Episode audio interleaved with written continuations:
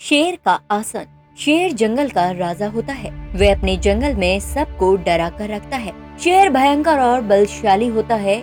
एक दिन शहर का राजा जंगल में घूमने गया। शेर ने देखा, राजा हाथी पर आसन लगाकर बैठा है। शेर के मन में भी हाथी पर आसन लगाकर बैठने का उपाय सूझा।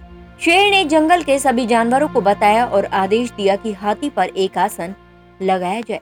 बस फिर क्या था?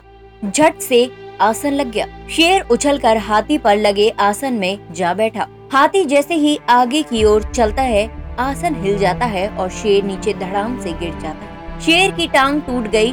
शेर खड़ा होकर कहने लगा, पैदल चलना ही ठीक रहता है।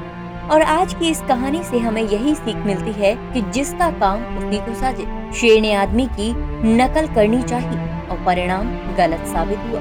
दोस्तों, आज की मेरी ये कहानी आपको कैसी लगी? कमेंट करके ज़रूर बताइएगा इसके साथ ही मेरे चैनल को ज़रूर फॉलो करिए और इस कहानी को ज़्यादा से ज़्यादा लाइक एंड शेयर ज़रूर करें।